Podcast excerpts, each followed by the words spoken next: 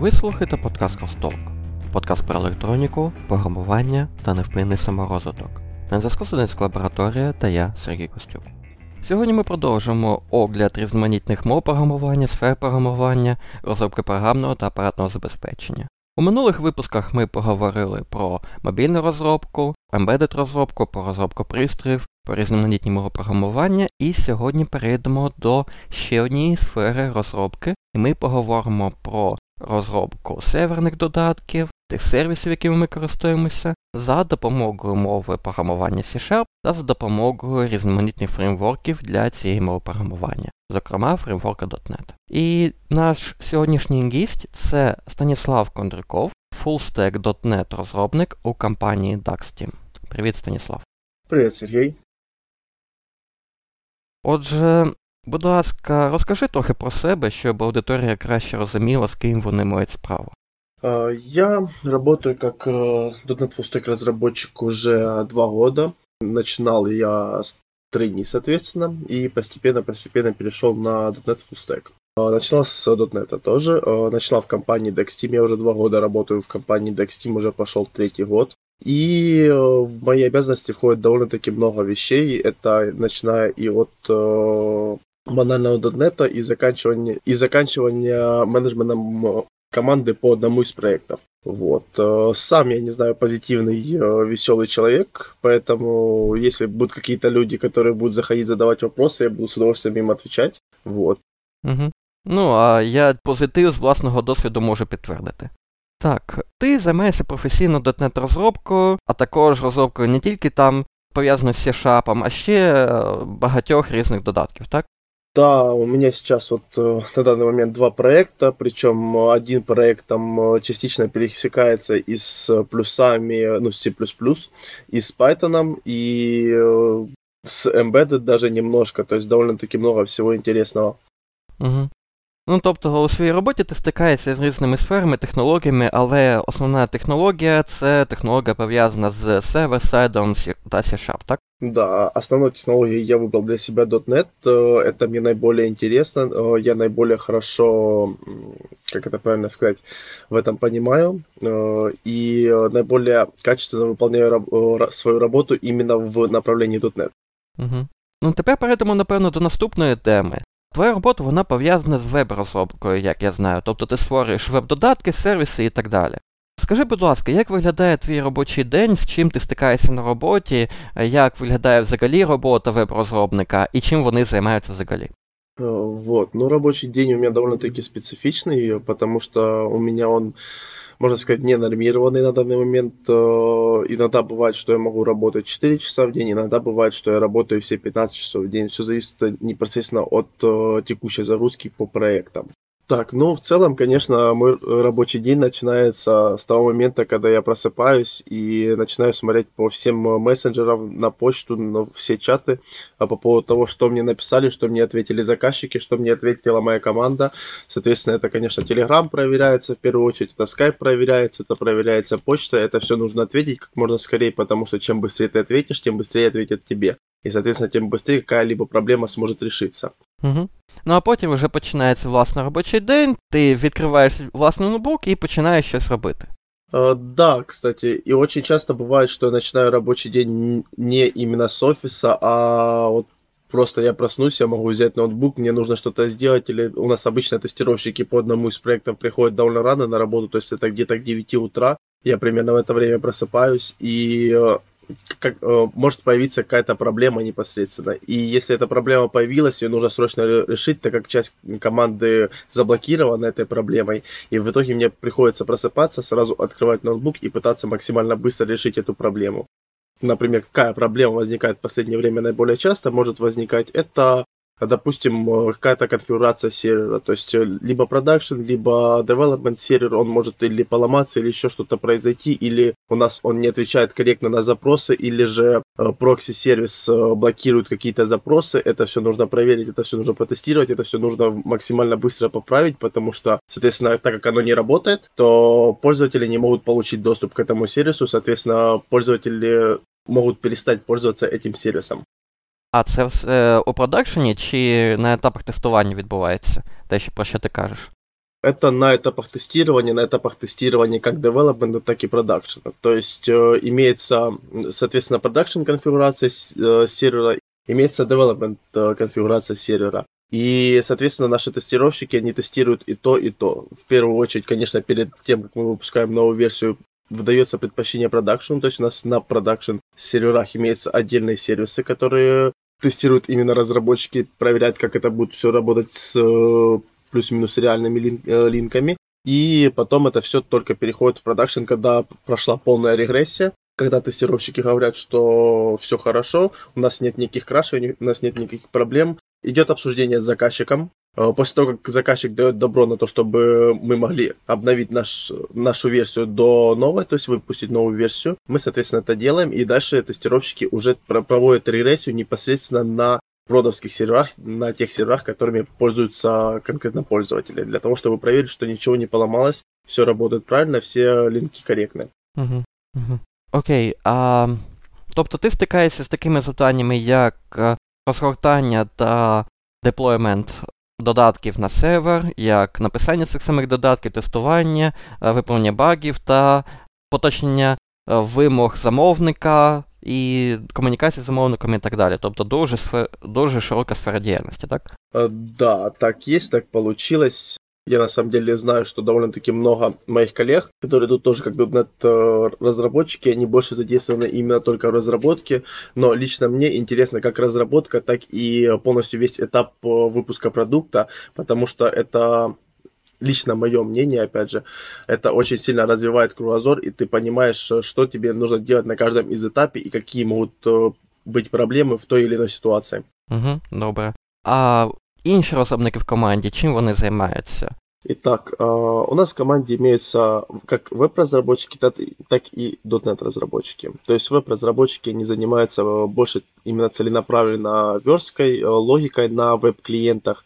Соответственно, это в основном идет React, либо же Angular. Очень редко у нас есть какие-то проекты конкретно на просто верстке. Также у нас есть .NET разработчики. .NET разработчики у нас многонаправленные, то есть они могут заниматься как серверной частью, так и теми, теми же мобильными приложениями на .NET, то есть это Xamarin. Вот. В принципе, в принципе, наверное, все. У нас в основном компания занимается .NET, занимается веб-разработкой. Есть еще, конечно, некоторые команды, которые занимаются больше как, как у меня второй проект, который сочетает в себе довольно-таки много всего. Он сочетает в себе и C-Sharp часть, он сочетает и C++, и Python, и сочетает даже немного embedded.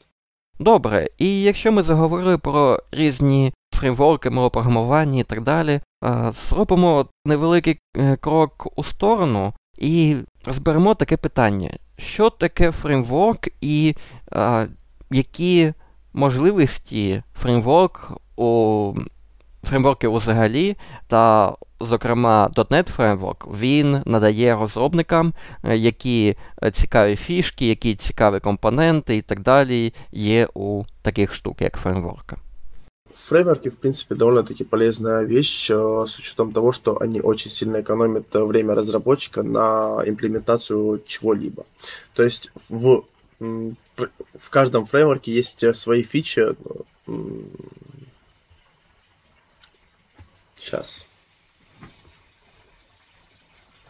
Э, в каждом э, фреймворке есть э, какая-то уже готовая реализация тех вещей, которые используют повсеместно. То есть, если мы берем конкретно .NET Framework, то у нас уже имеется библиотека классов определенная э, для того, чтобы облегчить жизнь разработчику. То есть э, нам не нужно уже лезть в низкоуровневый, низкоуровневый код. Мы работаем на более высоком уровне, так как э, то же самое вза- взаимодействие с базой данных, э, это уже все готово. То же самое линкью, это все уже готово, оно интерпретируется потом в полные запросы. И это существенно э, позволяет экономить время разработчику и повышает удобство взаимодействия с с, фреймвер, с фреймворком, даже не то, что с фреймворком, а с... Ну да, в принципе, с фреймворком, над, над которым вы работаете. То есть те какие-то небольшие особенности, которые там уже есть и которые позволяют не, не тратить на это дополнительное время и усилия. Это в основном какие-то задачи, которые, э, с которыми разработчики сталкиваются постоянно. И эти задачи э, были, э, обычно выделяются вот эти вот фреймворки, добавляется дополнительный функционал, добавляется дополнительный функционал в эти фреймворки для того, чтобы облегчить жизнь самим разработчикам. Если брать конкретно .NET фреймворк, то у нас есть фреймворк класс Library, то есть библиотека классов, которая содержит для себя, в себе множество компонентов работы с, базом, с базами данных, сетью, э, вводом вывода, различными файлами, э, файлами, пользовательским интерфейсами и другими компонентами, а также э, CLR, это Common Language Runtime, которая позволяет запускать приложения, написанных на, точнее, даже так, не запускать, а вызывать методы классов, написанных абсолютно на разных язиках. Угу. Угу. Ну, тобто, фреймворк це така штука, яка містить е, компоненти, які часто використовуються, як, наприклад, компонент роботи з базами даних, компонент е, роботи з якимось інтерфейсними елементами, кнопки, вікна і так далі, е, як якісь елементи для створення е, інтерфейсу взаємодії з іншими додатками для створення API, для створення е, повноцінних веб-сервісів і бекенд частини і так далі. Uh, да, в целом uh, ты правильно говоришь. То есть это нек- какой-то вот такой вот зверь, который uh, пом- помогает не тратить время разработчика на то, что используется повсеместно, то, что используется всегда. И это, этот функционал уже готов, и его просто нужно брать и использовать. Тот, э, тот же самый VPF, то есть это Windows Presentation Foundation, это система создания графических интерфейсов, э, которая использует разметку XAML, и в основном она используется в Windows Form, то есть для создания десктопных э, приложений, либо же VCF. Это Windows Communication Foundation, это система обмена данных между приложениями .NET, которая используется для для, для создания распределенных приложений.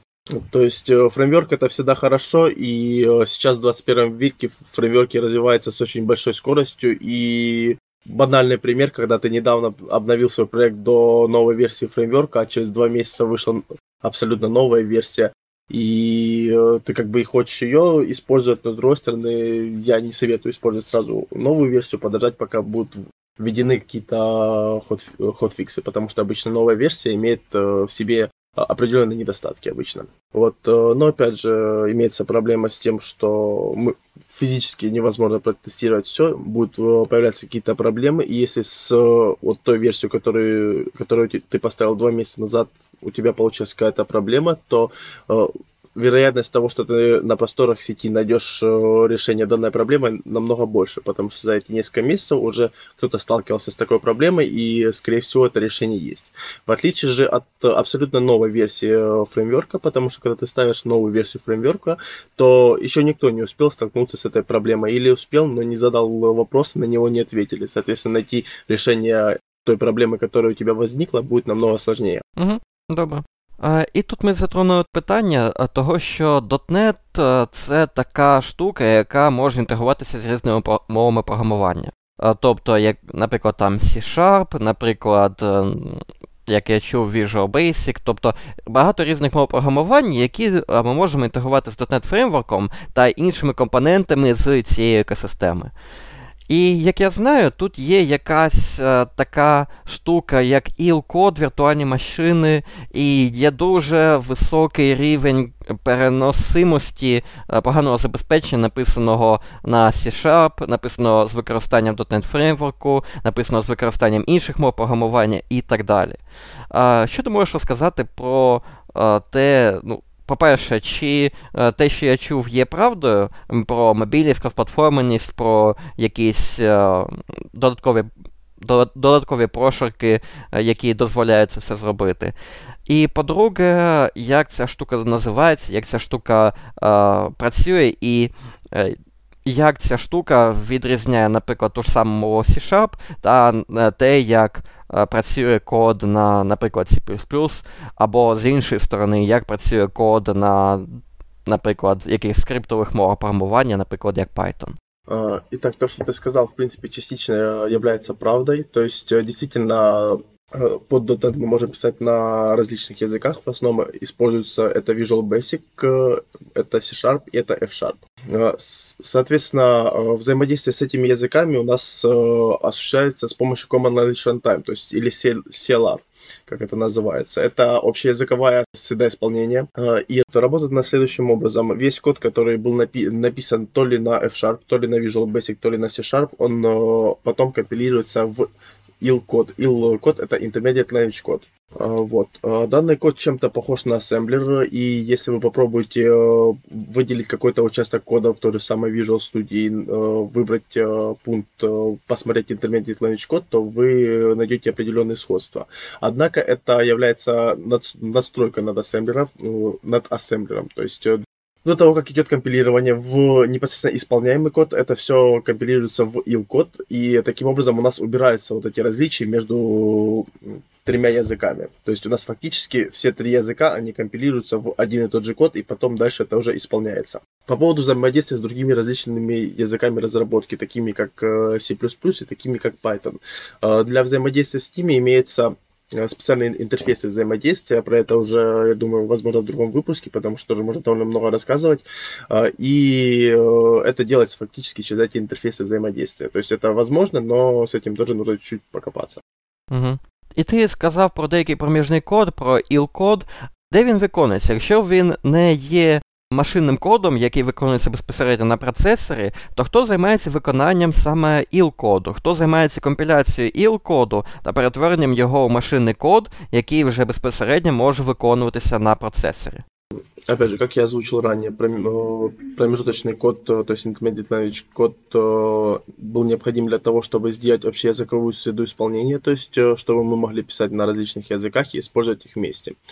Далее, что происходит вообще, когда у нас уже наша программа скомпилировалась в il-код? Есть JIT компиляция, то есть это Just-in-Time Compilation, или же компиляция на лету, либо же динамическая компиляция, как кому удобно. То есть это технология, которая использует байт-код путем компиляции байт-кода в машинный код. Слишком... Яка використовує IL-код для компіляції у машинний код, так? Байт-код. То есть э, IL-код, IL-код изначально компилируется в байт-код, потом же это все э, идет э, в машинный код. Или же другой формат непосредственно во, время работы программы, то есть в зависимости от того, где мы запустили. Mm-hmm. Okay. То есть таким образом у нас достигается более высокая скорость выполнения приложения, нежели когда у нас идет компиляция непосредственно сразу всего. Вот, однако тут есть э, некоторые минусы, такие как э, увеличение потребления памяти и затрат времени на компиляцію, соответственно. Ну і трошки у загальному.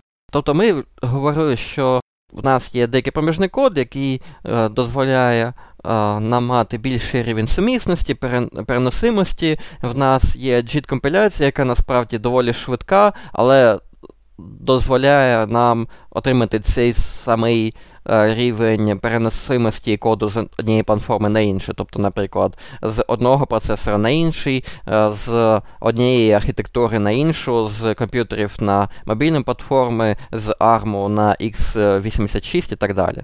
Тобто ця вся штука вона має дуже добрий рівень сумісності. А за що ще люблять програму... Е, мову програмування C-Sharp та інші мови програмування, які побудовані на схожих принципах, на схожих підходах і так далі? Итак, конечно же, стоит э, начать с того, что C-Sharp это, во-первых, объектно-ориентированный язык. Э, также C-Sharp э, довольно легок в освоении для новичков, то есть намного легче, чем тот же самый C++ язык. Также у C-Sharp есть несколько особенностей, таких как Э, таких как сборщик мусора. То есть, ну, это, в принципе, в .NET э, имеется сборщик мусора. Тебе не нужно беспокоиться по поводу освобождения памяти, так как э, сборщик мусора делает это все за, за тебя, в отличие, соответственно, от того же самого C++. Однако не стоит забывать также про то, что имеются некоторые вещи, которые необходимо освобождать вручную. То есть для этого используются определенные интерфейсы, такие вещи, которые нужно соображать э, вручную, это такие, как, например, э, соединение с базой данных, э, которые нам нужно обязательно разорвать перед тем, как у нас класс будет удален. Также не, не стоит забывать про то, что сборщик мусора не сможет собрать объект, если на него еще остались используемые ссылки. Это тоже вот такие вот моменты, из-за которых впоследствии может быть недостаток памяти. Ну, ошибка out of memory. Далее, язык C-Sharp поддерживает э, такую технологию, как LinkU, э, которая существенно облегчает взаимодействие с различного рода коллекциями, взаимодействие с базой данных. И э, в итоге тот запрос, который необходимо было сделать к коллекции, либо же к базе данных, который растягивался там на 10-20 строчек, можно заместить, поместить фактически в одну строчку. То есть я подытожу. В принципе, я не буду сильно долго рассказывать, лезть э, внутрь. Э, C-Sharp это просто удобный язык программирования э, с своим синтаксич... синтаксическим сахаром и со своим применением. За что не любят честно, мне довольно тяжело сказать, но, наверное, за что не любят, это то, что он неприменим в embedded, возможно, какой-то разработки, в низкоуровневой разработке, но я не скажу, что это минус, просто каждый язык программирования имеет э, свое направление, соответственно. Так, так, звичайно. А і в яких сферах застосовується, знайшла своє застосування мова C-Sharp?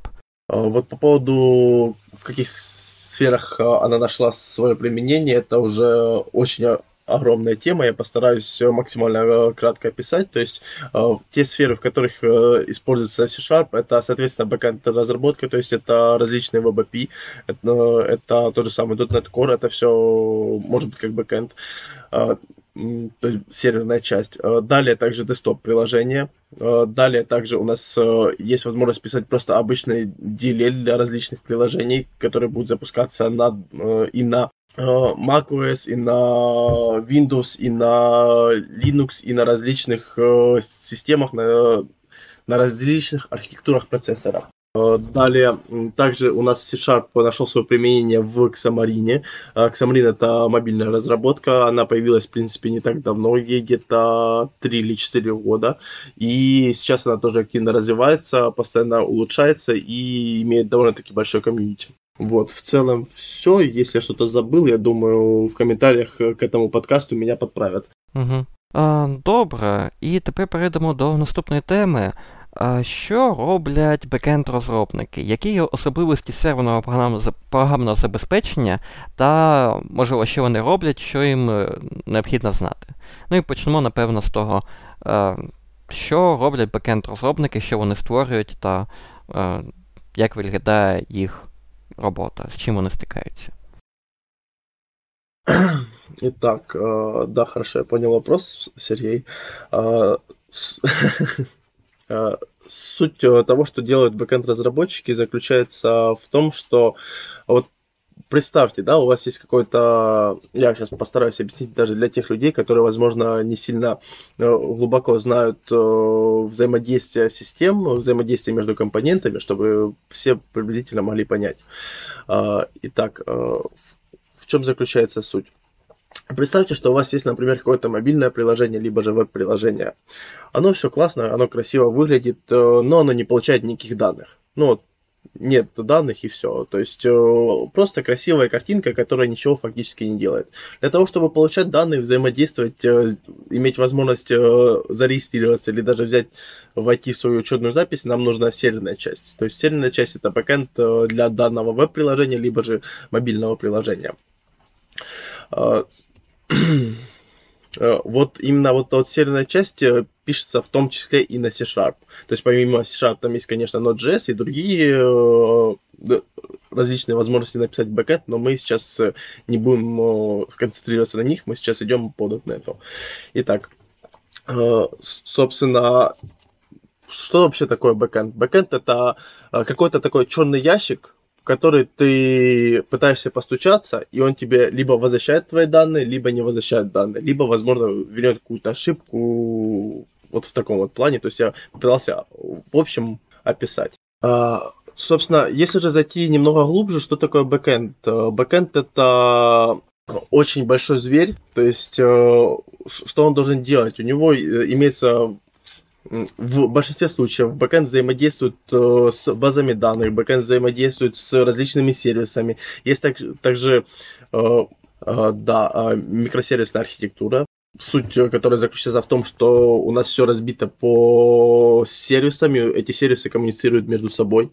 Это все тоже бэкэнд. И по поводу, что нужно э, инженер, знать инженеру, который э, пишет софт под серверы. Конечно же, ему нужно создать протоколы взаимодействия по сети, то есть по, хотя бы по тому же HTTP, HTTPS для начала, потому что в основном сейчас э, с веб-клиентами, с мобильными клиентами это используется HTTPS, то есть защищенное соединение. Также обязательно нужны, нужно знать форматы взаимодействия, э, то есть это с помощью чего происходит взаимодействие между э, серверной и клиентской частью. Это такие форматы, как э, текст, как JSON, как э, XML и другие, их очень, довольно, их очень много. Также потоки различные, когда мы, например, загружаем какой-то файл, у нас идет отправка потока на сервер, сервер этот поток принимает, считывает и что-то как-то обрабатывает эту информацию, которую он получил. Также желательно знать э, возможности аутентификации, то есть как э, можно сделать так, чтобы те пользователи, которые не должны иметь доступ к определенным ресурсам, не могли их получить. То есть, например, у нас есть два типа пользователей, допустим, это администратор и просто пользователь. Соответственно, пользователь не может получить э, доступ к тем методам, к тем функциям, которые должен использовать администратор. Это, ну, фактически безопасность, потому что какой тогда смысл, правильно, делать две разных, э, две разных учетных записи. А, и э, это я, в принципе, по взаимодействию описал. Также, соответственно, нужно знать конкретное направление, куда ты идешь по какому направлению ты разрабатываешь вот этот, разрабатываешь серийную часть, потому что даже в том же самом .NET их э, довольно-таки очень много. То есть это есть и э, ASP.NET MVC, то есть э, Model, Model View Controller, это есть и ASP.NET Web API, это есть и ASP.NET Core, и есть различные возможности взаимодействия, то есть такие как SWAP, либо же REST, либо RESTful, а, вот, и довольно-таки много информации, которые необходимо знать, э, но, опять же, когда по моему опыту, когда приходят молодые разработчики, в основном они знают э, C-Sharp, возможно, какие-то небольшие знания по поводу взаимодействия базы данных, SQL, как это все работает, но очень небольшие. И потом уже непосредственно на практике начинают разбираться, пробовать, пытаться. Это абсолютно нормально. И э, для наших слушателей хочу сказать, если вот вы знаете хорошо C-Sharp, но боитесь, что вы не сможете пройти, потому что вы не знаете там хорошо взаимодействие с базой данных, еще что-то, какие-то моменты, которые вы упускали, я могу вам так сказать, вы просто идите, пытайтесь, проходите собеседование, на одном не получится, пройдете на другое, потому что знать все невозможно. И когда вы пытаетесь устроиться, например, на того же джуниора или э, трени, то от вас особо много не ждут. По крайней мере, без опыта работы, когда у вас нет коммерческого опыта работы. Вот. И потом, соответственно, ты начинаешь развиваться уже в геометрической прогрессии, потому что ты начинаешь сталкиваться с теми или иными аспектами, пытаться их найти, пытаться как-то разобраться, как оно работает. Да, но я, опять же, чуть отошел от темы, поэтому возвращаемся к теме. Вот, э, соответственно, нужно знать э, взаимодействие с базами данных. То есть это в основном SQL и NoSQL базы. Э, SQL базы это такие, например, как Microsoft SQL, а а NoSQL это вот э, наиболее часто я сейчас встречаю, это MongoDB, то есть я сам использую MongoDB на одном из проектов, то есть это документоориентированная база данных. Также, на самом деле, вот э, именно backend часть, она очень разнообразна, очень много сервисов, очень много взаимодействия одного API с другим, э, и также имеются дополнительные какие-то сервисы, которые ты подключаешь, пытаешься взаимодействовать, такой как в простонародье кролик, либо же э, по нормальному это RabbitMQ. Это очередь э, сообщений и много-много-много-много всего. Все, в принципе, знать нереально, и никто не требует от разработчика запомнить полностью всю информацию, потому что самое главное, лично я считаю, э, это то, чтобы этот разработчик умел быстро ориентироваться и быстро э, найти э, ту или иную информацию, которую, э, которая ему необходима. То есть базовые вещи, да, какие-то ты запоминаешь, потому что ты постоянно с ними работаешь, ты делаешь это интуитивно. Но некоторые вещи просто главное быстро уметь найти и быстро вспомнить, что и как с ними делать. Потому что вот в течение разработки сталкиваешься с огромным количеством проблем, и все запомнить просто-напросто нереально. Угу.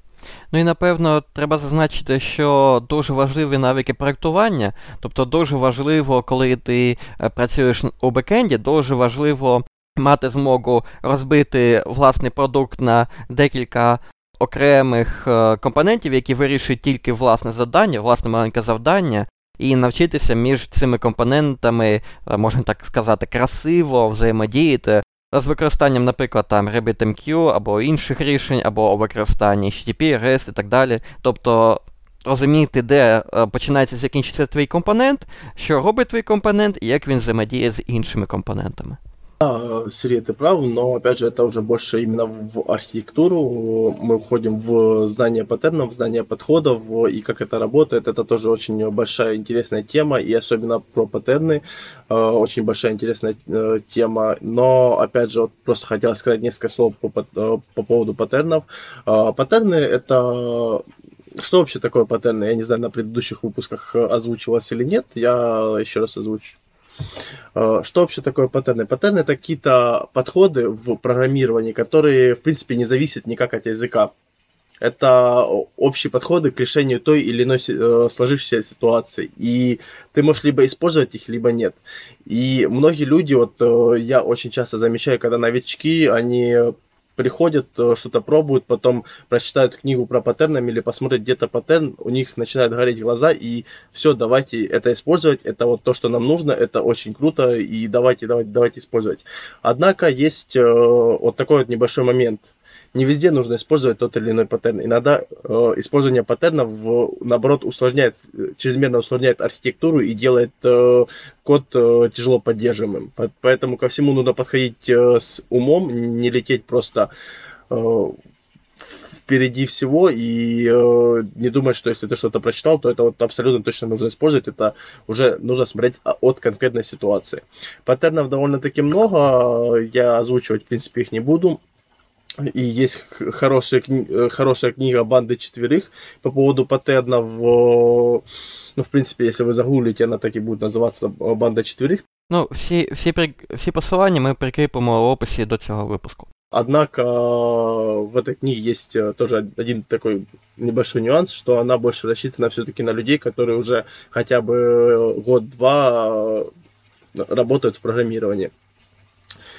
А, вот, или сталкивались с теми или иными ситуациями. То есть, когда я читал, вот, э, работая второй месяц, соответственно, я прочитал эту книгу, да, мне было интересно, но я понимаю, что очень многие моменты я просто упустил. Поэтому я советую э, вам, дорогие слушатели, посмотреть какие-то книги-аналоги, то есть не начинать сразу с основ, посмотреть какие-то книги, которые написаны более простым языком для э, понимания, если вы молодой разработчик, если у вас еще нет как такого опыта работы, э, почитать, просто посмотреть, что такое оно отложится в голове, и потом уже спустя год, э, возможно, работы, или когда вы почувствуете, что да, вот я хочу прочитать, приступить к чтению книги «Банды четверых», потому что действительно хорошая книга, вот. И, соответственно, книга «Банда четверых» — это одна из классических книг программирования в целом, поэтому, конечно, я рекомендую для прочтения, но не удивляйтесь, если вы с первого, со второго раза, не имея практики, не поймете просто о чем там. И потом, когда вы будете читать эту книгу через год или ну, какое-то время, после того, как вы уже начали работать, вы поймете, что на самом деле вы очень многие паттерны используете, просто вы не знали, что это вот конкретно тот паттерн. То есть у меня так было, э, когда я проработал год, я перечитал еще раз книгу, я понял, что действительно я очень много из них использую, просто я не знал, что это именно эти паттерны. Угу. Чудово. Ну і перейдемо, напевно, до наступної теми. Ми вже е, затронули деякі поради для новачків, але тепер, напевно, зробимо деякий підсумок і такі, е, такий список, можливо, як чек-ліст, е, який необхідний тим людям, які, напевно, почнемо з такого питання. Що краще робити тим людям, які вже мають навички програмування, тобто вони вже вміють програмувати, але хочуть перейти, наприклад, на бекенд розробку з використанням мого програмування C-Sharp? Ну, на самом деле, э, я немножко обобщу э, с своей колокольни, так сказать, э, сталкиваясь с многими ситуациями, я понял, что язык программирования это исключительно инструмент, Это не то, что постоянно ты выбрал один язык и будешь, будешь, будешь, будешь писать на нем. Соответственно, конечно, перейти с одного языка программирования на другой язык программирования может быть сложно, потому что есть какие-то синтаксические особенности, а, особенности работы конкретной, кон- конкретного фреймворка, соответственно. Но это все-таки больше инструмент, поэтому если вы решили перейти с какого-либо другого языка, либо же вы просто э, программировали, программировали на различных языках, но решили использовать C-Sharp как свой основной, основной язык программирования, то я просто советую попробовать что-то написать, посмотреть э, синтаксис, разобраться, как работает э, .NET Framework, хотя бы в общих читах, соответственно, зависит от того, какой Э, какой у вас опыт программирования до этого, до этого, потому что если у вас довольно большой опыт программирования, то во многие вещи будут э, довольно знакомы и просты в освоении, так как э, C-Sharp, он довольно похож, в принципе, с одной стороны на Java, он частично унаследован от C++C, соответственно, со своими коррективами. И это языки, которые фактически из одного семестра, просто с небольшими отличиями. Вот, э, также, также C-Sharp, он строго типизированный язык, э, как и многие другие языки программирования. Возможно, вам будет э, сложнее перейти на C-Sharp, если вы работали не с э, объектно-ориентированными, строго типизированными языками, а работали, например, с тем же самым Python, либо же э, JavaScript. Э, то могут быть какие-то проблемы с пониманием, как оно все работает. И то же самое в обратную сторону тоже. То есть, если вы писали на строго типизированном объектно-ориентированном языке и перешли на JavaScript, перешли на Python, то э, тоже будут определенные проблемы, пока вы не выучите, как конкретно работает, какой синтаксис, какие особенности есть в этом языке. Тобто, загалом, якщо ви вже програмуєте, якщо у вас є досвід, наприклад, у розробці веб-додатків з використанням, наприклад, мови програмування Python, або як або JavaScript, Node.js і так далі, то для того, щоб перейти на C-Sharp, потрібно просто взяти з одного боку інструкцію з мого програмування, з іншого боку, якісь тестові проекти, і, піддивляючись у особливості синтаксису, зробити власними руками перші проекти та зрозуміти, як це все стикується, стикується загалом, стикується докупи, і як можна з використанням нових інструментів зробити те саме, що ви робили раніше. Да, Сергей, это прав. И что могу сказать, будут по-любому трудности какие-то с переходом с одного языка на другой, как и в принципе с любым языком, потому что есть какие-то моменты, которые вы, дорогой слушатель, не знаете. И, соответственно, вот лично у меня, так когда я изучал C-Sharp, была, был была огромная проблема с пониманием того, как работают ивенты и как это правильно вообще взаимодействует. Я, наверное, месяца три не мог понять, потому что ну, для меня это было очень сложно. Потом, соответственно, осознание приходит, э, приходит и ты понимаешь, что это же было очень легко, просто я не нашел, может, в тот момент корректной информации, чтобы которая объяснила бы мне, как это работает. То же самое и тут. То есть э, будут проблемы, но самое главное что-то делать, пытаться и идти вперед. Угу. Ну і для новачків приблизно той самий рецепт, але з деякими коррективами, так? Да. То есть для новичков, если вы выбрали основной язык программирования как C-Sharp и, соответственно, .NET, то, конечно же, во-первых, это нужно знать его синтаксис, какой-то синтаксический сахар, э, линкию желательно знать, потому что линкию вы будете использовать очень часто. Это вот у меня практически во всем проекте используется линкию, потому что это очень удобно, это экономит время разработки, это экономит количество строк кода. Вот, слава богу, у нас не те времена, когда мы получаем зарплату за количество строк кода. Вот. И, э, и, соответственно, пробовать что-то делать, э, делать самому, какие-то небольшие проектики, чтобы хотя бы приблизительно понять, как оно работает. Но Э, не бойтесь э, потом ходить на собеседование. От того, что вы сходите на собеседование, не пройдете на это собеседование, ничего страшного не случится. Собеседование э, это тоже опыт. На собеседование лично мне очень нравится ходить по собеседованиям, потому что когда я прихожу на собеседование, даже если я не собираюсь менять место работы, я просто прихожу на собеседование и я общаюсь с людьми, мне задают какие-то вопросы, я отвечаю, либо же если я не отвечаю, то в большинстве случаев интервьюер тебе расскажет ответ на этот вопрос, поэтому это тоже очень интересно, особенно очень интересно для новичков, которые еще не работали по этому направлению, и люди с большим опытом фактически тебе расскажут что-то новое. Ты уже в следующий раз, когда будешь проходить следующее собеседование, ты будешь это знать. Вот, поэтому что я бы хотел бы сказать, что не бойтесь, э, пробуйте, учитесь и идите вперед.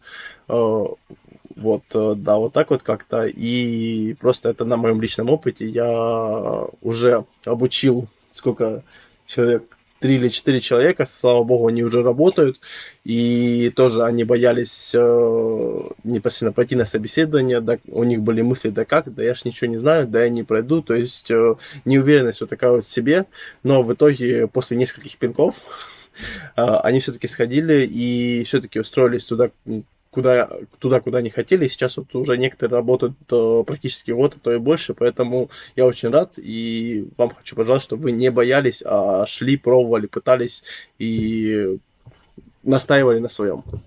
Угу. Ну і може в тебе є якісь посилання, матеріали, книжки, які ти можеш згадати, або, ем, можливо, деяку літературу, де деякі додаткові джерела ми потім додамо до випуску. Ну, можливо, книги, курси, не обов'язково книги. І, можливо, якісь інші джерела, можливо, мануали, можливо, якісь сторінки від Microsoft, від розробника мови C-Sharp та фреймворку .NET. Ага, Сергій, я так розумію, ти маєш в виду для починаючих, правильно? Ну, почнемо так, для новачків, а далі як, як піде. Uh, вот, для uh, новичков я бы посоветовал uh, в прикрепленных материалах к, этой, к этому выпуску будет ссылка на отличную статью на Хабре, то есть э, там хорошо все расписано, автору большое спасибо. То есть э, я и сам тоже два, нет, три года назад читал эту статью, мне очень понравилось, и всем, э, с кем я занимаюсь, я тоже советую эту статью, потому что действительно она дает базовые понятия, и там хорошо, просто все расписано для того, чтобы человек мог понять. А, далее, также для тех, кто чуть более оп- опытен, э, я добавлю несколько наименований книг, соответственно, чтобы вы могли почитать э, по поводу Одна из них это Celeria C-Sharp, тоже будет э, ссылка, либо название, название на эту книгу. Э, тоже довольно неплохое, неплохая книга, однако некоторые моменты из нее уже, соответственно, немного устарели, но все равно это является классикой. Вот, возможно, я что-то еще вспомню, мне нужно зайти свой аккаунт, посмотреть, какие книги у меня есть, какие книги я читал, и если будет что посоветовать, то я, конечно же, отправлю Сергею, чтобы он добавил это все в описание. Угу. Угу. А якісь курси, можливо, можливо, навіть офлайн-курси, якщо ти знаєш деякі добрі офлайн-курси. Або добрих офлайн-курсів не існує. Честно, вот по поводу офлайн курсов у меня очень смутное ощущение. На самом деле, вот как, тут можно подходить с двух сторон. С одной стороны, Э, если человек э, не может сам себя замотивировать начать заниматься, то да, курсы могут ему помочь, опять же, в зависимости от какие, потому что сейчас хороших курсов действительно мало, и за них требуют э, большие деньги, а толку практически никакого. Но если вы нашли хорошие курсы, соответственно, то вы можете попробовать туда записаться, если вам недостаточно вот того самомотив... либо же самомотивации, либо вам Э, некому, чтобы подсказал человек, который вы зашли в тупик, вам некому, нет человека, который подсказал, да, в принципе, курсы хороши этим, то есть они хороши тем, что тебя направляют, тебе дают задания, тебе говорят, э, что делать и когда это должно быть сделано. Тебя курсы фактически ставят какие-то рамки. Однако, опять же, все равно даже на курсах тебе нужно иметь желание для того, чтобы ими заниматься, потому, потому что если ты будешь просто ходить и не будешь делать те задания, например, не будешь изучать э, то, что тебе говорит преподаватель, то толку от этого, соответственно, не будет, и ты просто, скорее всего, разочаруешься в этих курсах, но не потому, что они плохие, а может, они действительно плохие, а потому что просто не уделил достаточное количество времени для их изучения. Вот, э, это по поводу офлайн курсов. По поводу онлайн курсов есть, э, я думаю, вы знаете, в принципе, если никто не знает, то есть огромное количество сайтов с онлайн курсами, таких как э, Coursera, таких как EDX, таких как Plurasite. Plurasite, кстати, мне очень нравится, сайт с курсами очень хороший, интересный, и тоже ссылочку добавлю в описании, однако он стоит вроде как 50 долларов в месяц, то есть довольно-таки для некоторых людей может быть дорого, но там хороший материал, он того стоит, конечно.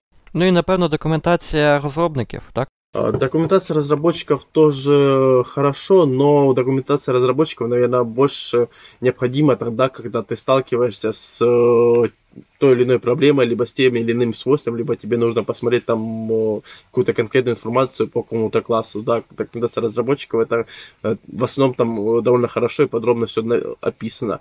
Однако, если ты хочешь просто изучить э, в, в общем язык программирования, да, как направление, то для начинающих это может быть э, довольно тяжело, потому что там пропускают базовые моменты и идут чуть более сложных моментов. Ну, по моєму опиту, опять же. Ну і на цьому наче все. Дякую Станіславе, дякую, що завітав до нас у подкаст. У нас вийшов доволі добрий випуск сьогодні. А, Сергей, спасибо, что пригласил. Конечно, я всегда рад буду пообщаться еще на различные темы. Когда будет желание, возможность, э, зови. Будет все классно. Слушателям огромное спасибо, что вы нас слушаете, что вам это нравится. Очень надеюсь, что нравится. Рассказывайте друзьям, делитесь э, ссылками на эти подкасты, потому что мы стараемся, мы делаем все для того, чтобы вам, дорогие слушатели, стало немного проще жить, чтобы возможно, эти подкасты немного помогут вам э, выбрать ваше направление э, движения. То есть, будь то C-Sharp.net, либо же э, Android разработка, либо очень много подкастов, которые были до, до этого, и очень много, которые будут впереди. Поэтому подписывайтесь, рассказывайте друзьям, делитесь, и мы вас любим. Угу. І на цій ноті, напевно, завершимо цей випуск. Дякуємо велике, дякуємо велике слухачам, нашому гостю, і до зустрічі!